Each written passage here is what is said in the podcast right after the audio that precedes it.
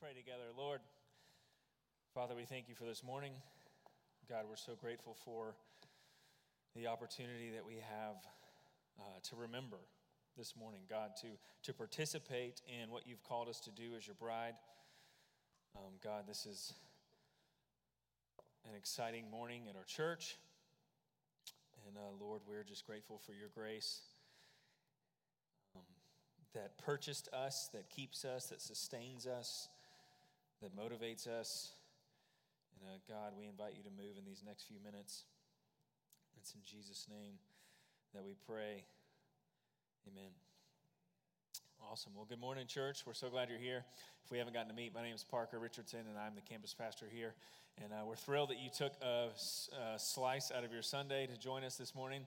And uh, we're going to do things a little differently. Um, we've got more worship this morning, and we're actually, as you can see, the tank is on the stage behind me, which is really exciting. Yeah. Um, I'm really thrilled this morning uh, that we are going to participate in both of the ordinances. Uh, you may have know them as the sacraments um, that our Lord Jesus has commissioned his church to do. Um, and so we're going to take just a few minutes. We're not going to belabor this. And uh, I just want to show you uh, and explain to you what those mean and why we do those and uh, present to you biblically uh, some parameters around those things. Uh, but this morning is a very celebratory morning that we're going to just participate in both of the ordinances that um, God Himself asked His church to do. Um, but before I do that, um, Charlie, I hope you don't mind if I say this. Um, this is one of those things where just family business, we want to take care of each other and pray for one another. Um, Charlie's brother passed on Friday. Um, many of you guys know Charlie Green over here. Um, his brother Joe passed this Friday, and uh, his younger brother Joe. And uh, I wanted to just take one minute as a body, if we can just pray for him. Um, pray for he, he, and his family. he has a sister in Nashville as well. Um, but we'd love to just take a minute, Charlie, as your brothers and sisters in Christ, to pray for you, to lift you up. Um, we would be honored to do that. So uh, let's pray one more time, and then we'll jump in with our time together. Lord, uh, we lift up the greens to you. Um, God, this has been a season um, for Charlie. But God, we're grateful um, for his foundation. Um, if there is a testimony of a solid rock foundation, um, Charlie Green is living it out. And we know he's not perfect. Uh, we know he's had moments, um, but God, um, overall, it is just so grateful to see this brother um, who's been following you for years and years and years. Um, God, navigate these seasons. What a testimony to the younger believers in our congregation. What a testimony to me. Um, but God, um, it doesn't remove the sadness. I'm grateful that in your word, that we can be sorrowful yet always rejoicing as Paul wrote in Second Corinthians. So, Father, I pray that that would be true in the Greens um, in the coming weeks and months. Um, God, that they would be sorrowful.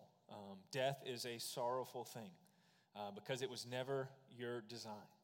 Um, God, our sin has marred your image in us, and uh, death is one of the effects of the fall. Um, but God, we're grateful that you have done something decisive about death. John 11 says, He who believes in me will never die. And even if he dies, he will live. Um, so, God, we're grateful for the hope that we have in you. We don't grieve as believers as those who have no hope. Um, but, God, we grieve uh, with hope, knowing that this is not the end. Um, in fact, this is only the beginning. It's not the end of our purpose, it's actually the fulfillment in the beginning of it when we step into glory with you. Be with us now as we look towards that day. Be with Charlie and the Greens um, as they grieve. All right, so like I said this morning, we're just going to take a few minutes and we're going to walk through uh, the ordinances and we are going to uh, participate in the Lord's Supper. I'm going to lead us through that and uh, then we're going to respond with a song. And then uh, little Grayson Banks down here is going to go public this morning with his face. So that's really awesome. Uh, let me just say, kind of housekeeping things. Uh, you're going to see some of his class from High Point Kids come over here during that song and sit in these first few rows. Um, so if it looks like a field trip just showed up, uh, that's why. And uh, we're really thrilled. So, Grayson, when you're up here, make sure you look down here at your class because they're excited to see you and uh, witness this with you. So, uh, it's a great morning. I'm really excited that we're going to do this. And if you're unfamiliar with church, maybe this is your first time, maybe you walked in here, someone invited you, um, someone suckered you into this whole morning because they promised you lunch afterwards. Uh, we're really glad you're here. Um, we do not claim to have it all together. In fact, we're going to see in just a minute that we don't. In fact, that's our claim, that we don't have it all together. Um, but God's grace is sufficient for us, that He meets us in our brokenness, um, that the gospel is good news for imperfect people, for sinful people. And uh, all throughout the scriptures, God has given His people signs of a covenant relationship with Him. And that's what we're doing this morning. Um, all throughout the Old Testament, um, praise God that we live in the New Testament and there's new signs of the covenant for uh, New Testament believers. But all throughout the scriptures, this was the story is the story of God making a covenant with humanity. That from the very moment sin entered the world in Genesis 3, God made a promise in Genesis 3:15 that he would put enmity between the enemy, Satan, and his offspring, and the woman and her offspring, and the offspring of the woman, the offspring of Adam and Eve, would crush the head of the serpent, and the serpent would strike his heel. And we know that the serpent striking his heel is the cross, but the seed of the woman, the son or the descendant of the woman, crushing the head of the serpent was the crucifixion, but not just that, the resurrection and his ascension, and ultimately Jesus' final return when he returns for his bride and defeats the enemy forever. That's the first gospel that's proclaimed in the scriptures. And if you want to know, we say this often, if you want to know the thread that runs through the entire Old Testament, it's Genesis 3:15. It's that there would be a seed of the woman, an offspring of the woman. So why does Genesis 4 and other texts in Genesis just break out into random genealogies? It's not to bore you. What's Moses, the author, doing? He's tracing the seed of the woman. He's tracing the descendants of the woman. And you get all the way, all scattered out through Genesis. You just see he had him, and he had him, and he had him, and he lived this many years, and he died, and this, day, and just on and on and it goes. It's not meant to be boring reading, it's meant to prove to you that God will come through on his promises. It's why Matthew chapter 1 opens with a genealogy all the way from Abraham down to Jesus. Luke chapter 3, Luke is a doctor. He was a little more educated. Um, I think he was trying to one up Matthew. He goes from Jesus all the way back up and traces the lineage to Adam and Eve. What's he doing? He's showing us that God came through on his promise, that there would be a seed of the woman who would crush the head of the serpent. And he has done something decisive about our sin, about death, about decay, about sickness, about all of the effects of the fall. Jesus Christ has done something about it. God came through on his promises. And how did he do that? The story of the Old Testament is the story of the covenants. As God made a covenant with one of the descendants of the woman, his name was Abraham, that he would bless him and Abraham would be a blessing. He would make him into a nation. He made a covenant with Isaac, Abraham's son, with Jacob, all the way down to Moses. God makes a covenant with him. What's he doing? How is God going to protect this seed of the woman? Well, he turns him into a nation, right? So they can defend themselves. They can govern themselves, they can survive. He gives them law, He gives them legislation to govern themselves so that they would be holy unto Him. This is the Mosaic law in Exodus. But God is protecting the seed of the woman. And the story of the scriptures is the story of the covenants. And all throughout the scriptures, God would welcome the outsider. God was always proving himself and showing himself as the one true God over all of these false pagan gods. And he would instruct his people to welcome the foreigner, to welcome the outsider. This wasn't just an exclusively Jewish thing. That all throughout the Old Testament, as God is proclaiming who he is to his people, he would welcome in the outsiders and those that would seek refuge in him. We see this in Joshua and when Rahab, who's not Jewish, seeks refuge in the God of Israel. And what does he say? Welcome her. Make him one of your make her one of your own, right? They welcome the outsider. But all throughout the Old Testament, there were signs that you were in covenant relationship with Jesus. One of those happened one time, and then the other one happened repeatedly. The one that happened one time was circumcision, right? You can only do that once. Um, circumcision, praise God, is an Old Testament sign of the covenant. That Old Testament believers, they would circumcise themselves, the men would, circumcise their children on the eighth day that they were born. Um, and this was a sign that you were in covenant relationship with Jesus. Obviously, this was or with God. They didn't know the name Jesus back then, but um, this was a foreshadowing, as Jeremiah says, that God would one day circumcise our hearts, that He would cut away at our hearts, and that He would show us His grace, He would show us Himself. Um, so that was the one that happened initially, and this is what you would do to um, show that you were set apart, that you were in a covenant relationship with the God of the universe. And then the sign that happened repeatedly was the Passover. And this was to remember and to symbolize when God passed over his people that were enslaved in Egypt. This was how God redeemed them. This is how God freed them, right? They were in captivity just like us. We were in captivity to our sin. They were the Israelites were in physical captivity in Egypt. We were in spiritual captivity to our sin and the effects of our sin. And what happened? How did God free us? He passed over. Um, death came. Death was coming for us. In our sin, we deserve death. We deserve separation from God. And what did God do? If we are covered by the blood of the Lamb, then death passed over us. And we were saved and we were redeemed by the blood of the Lamb. This is how we were saved. This is how we received salvation. This is how we were set free from the bondage of our sin, just like the Israelites in the Old Testament. And every year after the Exodus, God would command his people to practice the Passover, where they would gather once a year and they would break bread together and they would, um, it was a long ordeal. It was a week long festival, but they would remember what God did for them in the Old Testament. We have new signs of the covenant. But just like the Old Testament, we have one that we do initially, and then we have one that we do repeatedly. We have one that we do initially, and this is baptism. That when you are born again, that just like in the Old Testament with circumcision, in the New Testament, these are signs and symbols. This is a symbol and a sign identifying that you are in a covenant relationship with Jesus Christ. And just like Grayson's about to do, we bring you up here. Um, we at High Point have the privilege of hearing your testimony, hearing how God drew you to Himself, and how His grace has awakened you and caused new birth in you. Um, he's caused you to be born again. And then we put you under the water and bring you up out of the water to symbolize what Jesus has done, to symbolize His death and His burial and His resurrection. 2 Corinthians 5, that the old you is gone and the new you has come. Galatians 2, that you've been crucified with Christ. It's no longer you who live, but Christ who lives in you. That's the sign of the covenant. And just like in the Old Testament, unholy people could not be in the presence of God. We could not be in covenant with him. We could not dwell with him. So, what did you have to do to enter the temple in the Old Testament? You had to wash yourself, you had to be cleansed. Same is true in the New Testament. And this is a sign. Baptism is a sign, it's a physical sign. And this is why I love the ordinances. This is why I love the sacraments, because it's not just teaching that we get to experience, but it's a, a physical picture, action, picture, and even drama of what Jesus has done for us. That when you go under the, the tank, you go under the water, there's nothing special about the water here. This is a sign and a symbol. What? That his Jesus' blood has cleansed us of our sins. And now we, with the righteousness of God, the holiness of God on us, we can approach the God of the universe and we can dwell with Him, we can commune with Him, we can approach the table and eat and drink with Him.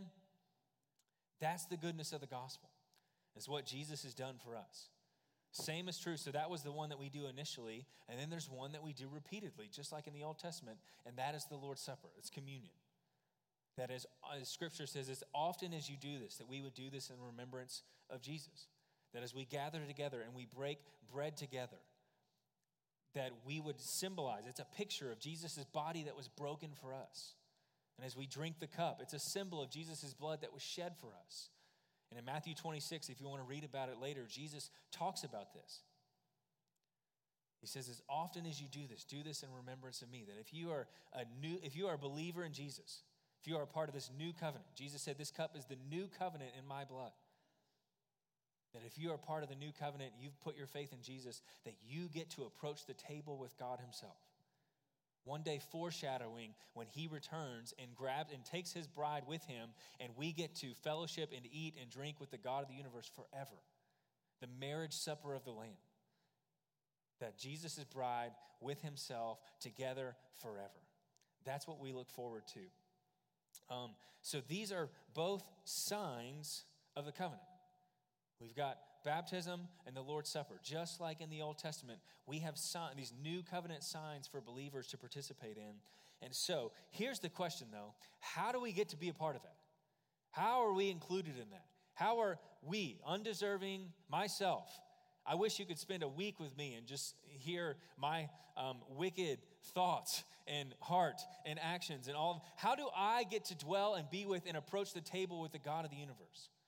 How in the world And if you're an unbeliever in here, you might be asking this why? No, like you don't know me, you don't know my story, you don't know what I've done. Like there's no way God would let me approach him, right? There's no way. Knowing what I've done, knowing who I am, knowing how I think, how in the world can I sit with the God of the universe and dwell at his table with him? Let me read this to you, and this actually comes from Isaiah. This will be on the screen. It says this Come, everyone who thirsts, come to the waters, and he who has no money, come buy and eat. Come buy wine and milk without money and without price. Why do you spend your money for that which is not bread, and your labor for that which is not satisfied? Listen diligently to me, and eat what is good, and delight yourselves in rich food. Incline your ear and come to me. Hear that your soul may live, and I will make with you an everlasting covenant, my steadfast, sure love for David. How in the world do we, Isaiah says, everyone, how do we get to experience the same covenant with the God of the universe that David had? You know what um, Isaiah says? The only requirement is not that you be good, not that you act good, not that you earn it with your behavior, is that you hunger and you thirst for God. That's it. That's the gospel. Is you don't have to be good enough, you don't have to work for it, you don't have to earn it, you don't have to impress God with your behavior, you don't have to do enough things for God to finally say you're worthy. No. You hunger and you thirst for God, and that's it. You recognize that you're broken, you recognize that you're needy, and everyone who's broken and needy can come to the waters. John 6 is this crazy story where Jesus starts telling people to eat his flesh and drink his blood. And Jesus was intentionally being really symbolic because and, and weird on purpose because the crowds had grown and they had multiplied and they had gathered. And all of these people, Jesus had fed 5,000 people and 4,000 people. So, like, they're getting physical blessings from this. As in Jesus trying to kind of weed out the crowd, starts saying, You got to eat my flesh and drink my blood. And everyone's like, What in the world is going on? And a lot of people leave. And then Jesus turns to his disciples and he says, Do you want to leave as well? And then Peter says, No, to whom else shall we go? You have the words of eternal life. And what was Jesus doing here? Because he had fed lots of people with bread, but in that moment, this is John 6 is where Jesus says, I'm the bread of life. What in the world is he doing? Jesus is showing us that he did not come to give us bread. Yes, did he give us bread? You better believe it. The Old Testament, the story of manna coming down from heaven. God all throughout the scriptures gave his people bread, but more importantly than that, Jesus didn't come to give us things, he came to be bread. And he says, I'm the bread of life. It's my body that's broken for you. You don't get it if you think that just following me gets you more possessions and gets you more food and earthly things. Isaiah says, Hunger and thirst for God, come to the waters. I love this quote from Tim Keller. Uh, you may want to write this, write this down. It says this The irony of the gospel is that the only way to be worthy of it is to admit that you're completely unworthy of it. That's the gospel. The only way to be worthy of it is to admit that you are completely unworthy of it. And that is good news for us. So if you're new this morning, if you're here, if you're wondering what's going on, we're not doing all this because we've got it together, because we're impressive, and because um, we don't sin, and we just, you know, we're good at hiding that, aren't we? Make it look like everything's going great. We are here because we love to admit that we don't. We don't have it together, but we know a perfect Savior who welcomes us by His grace. Matthew 5, Jesus' sermon famous sermon, Sermon on the Mount, he says this in verse 3 Blessed are the poor in spirit, for theirs is the kingdom of heaven. How are you worthy of the kingdom of heaven? You admit that you're spiritually bankrupt. That's how you receive this gospel. You don't earn it with your works, you don't earn it with your behavior. All you have to do this morning, if you're in here and you don't know Jesus Christ, the only requirement for you is to admit that you're completely unworthy of Him, to admit that you're a sinner to admit that you've um, rebelled from God, that you don't deserve His love, you don't deserve His grace, and that's the moment that He meets you in your brokenness. That's the moment that He transformed you by His grace. As soon as you realize that you cannot earn it and you do not deserve it, but He has done it for us. How are we, as Isaiah says, how are we able to drink? I love, you see the, the irony here. How are we able to, to drink and to buy when we have no money? Right? Come, he who has no money, and drink and buy. How are we able to do that? Because Jesus is our prize. Jesus paid the price for us. How are we able to experience all of the blessings of being and dwelling with the God of the universe? Because Jesus Christ paid his life for us on our behalf. That's good news. So, let me read this to you in 1 Corinthians and we'll take communion together. It says this, um, starting in verse 23 of chapter 11. He says, For I received from the Lord what I also delivered to you, that the Lord Jesus, on the night when he was betrayed, took bread. And when he had given thanks, he broke it and said, This is my body, which is for you. Do this in remembrance of me. In the same way, he also took the cup after supper, saying, This cup is the new covenant in my blood. Do this as often as you drink it in remembrance of me. For as often as you eat this bread and drink this cup, you proclaim the Lord's death until he comes. Now, let me say this. Look at verse 27. Whoever therefore eats this bread and drinks this cup of the Lord in an unworthy manner will be guilty concerning the body and the blood of the Lord. Let a person examine himself then, and so eat the bread and drink the cup. For anyone who eats and drinks without discerning the body eats and drinks judgment on himself. Most pastors stop at verse 26, right? We want to end on a good note. But I want to read you the warning in this. And let me just say this if you're not a believer, if you don't know where you stand with God, if you haven't got to a place, maybe you're here and you're just checking things out, and boy, are we thrilled that you're here. In fact, Paul says that we're proclaiming Jesus' death to you as we participate in this, but we would respectfully ask, in light of these warnings in Scripture, that you don't participate. There's no judgment on you, there's no guilt on you. Nobody's in here looking around to see who's taken or who's not. But if you're not quite sure, I would lovingly charge you from this text to not take this. Because this is a sign of new covenant believer, New Testament believers, that we are in covenant relationship with the Lord. So I just wanted to say that. But Paul does say in verse 28 that we need to examine ourselves before we take this. And we need to take this in a worthy manner. And when we take communion, we do three things. We remember what Jesus has done as we physically get a picture of his body broken and his blood shed. But then we take this in a worthy manner. So we repent.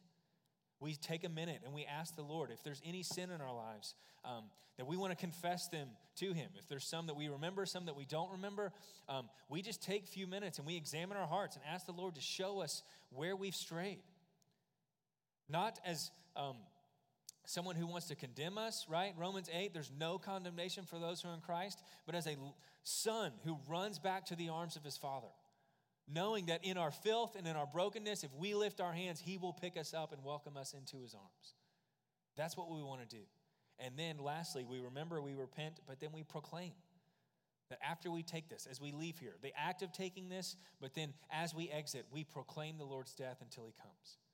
So I want to give you a few minutes. You've got this thing. Let me just give you a little note. Um, there is a thin sheet of purple film on the top of this.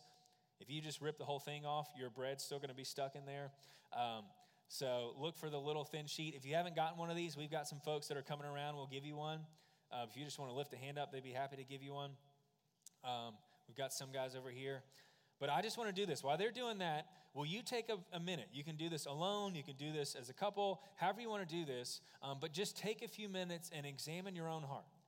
Take a few minutes with the Lord because we want to take this in a worthy manner. We want to approach the table with the Lord humbly, knowing that we didn't do anything to deserve it, that your behavior is not the reason that you get to do this, that it is only God's grace. So take a few minutes, pray to the Lord, and then I'll pray kind of a corporate confession for us um, after a minute or two goes by, and then I'll read this text again and we'll take the Lord's Supper together. So take a few minutes on your own and pray, and then I'll lead us after that.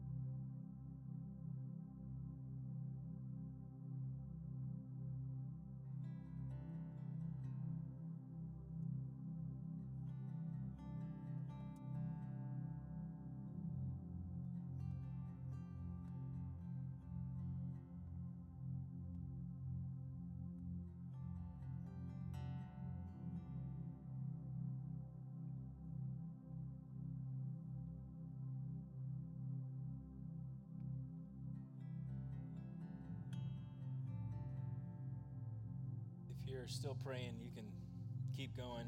I want to read this prayer to you. You can keep your heads bowed, eyes closed. This is just a Puritan prayer of confession. I'm going to pray this on behalf of our church. Um, and I just pray that you would let these words sit over you. This is what it says It says, With you, O Lord, there is forgiveness. Forgive the sins that I remember and the sins that I've forgotten. Forgive my many failures in the face of temptation and the times when I've been stubborn in the face of correction. Forgive the times I've been proud of my own achievements and the times when I've failed to boast in your works. Forgive the harsh judgments I've made of others and the leniency I've shown myself. Forgive the lies I've told to others and the truths that I've avoided. Forgive the pain that I've caused others and the indulgence I have shown myself. In your mercy, restore the joy of my salvation, so that I may love you with a holy love. All your loving kindness is in your Son. I claim his saving name as the one who died for me. I plead his blood to pay for my debts of wrong. Accept his worthiness for my unworthiness, his sinlessness for my transgression, his purity for my uncleanness, his truth for my deceits, his meekness for my pride, his consistency for my backslidings, his love for my enmity, his fullness for my emptiness, his faithfulness for my treachery his obedience for my lawlessness, his glory for my shame, his devotedness for my waywardness, his holy life for my unholy ways, his righteousness for my dead works, his death for my life. Amen. If you want to take the bread, I'll lead us. This is Paul once again, 1 Corinthians 11, he says, For I received from the Lord what I also delivered to you, that the Lord Jesus, on the night when he was betrayed, he took bread. When he had given thanks, he broke it and said, This is my body, which is for you. Do this in remembrance of me. You can take the bread.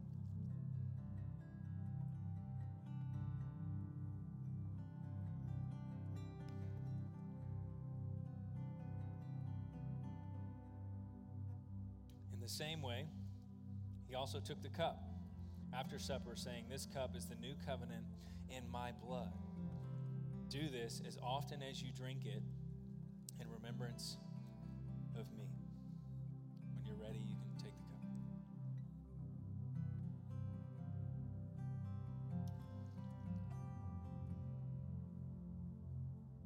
For as often as you eat this bread and drink this cup, you proclaim the Lord's death until he comes. And that's what we do. We say this a lot around here partakers become proclaimers. That when you partake of his grace, the natural thing for us to do is to proclaim his grace to the world. It's who we are. We are people who have been chosen, adopted, saved, redeemed, forgiven by God's grace. So as we sing, let's proclaim. As we leave here, let's proclaim. As we go to work this week, let's proclaim. As we're spending time with our families, let's proclaim his death. Let's proclaim what he's done as we look forward to the real supper when he returns for his bride. Lord, we love you. God, we're grateful for this opportunity as a body that we can just be united at the table together. God, not because we've done something to get there, but because of your grace. Help us to proclaim your gospel as we sing in response to you right now. In Jesus' name.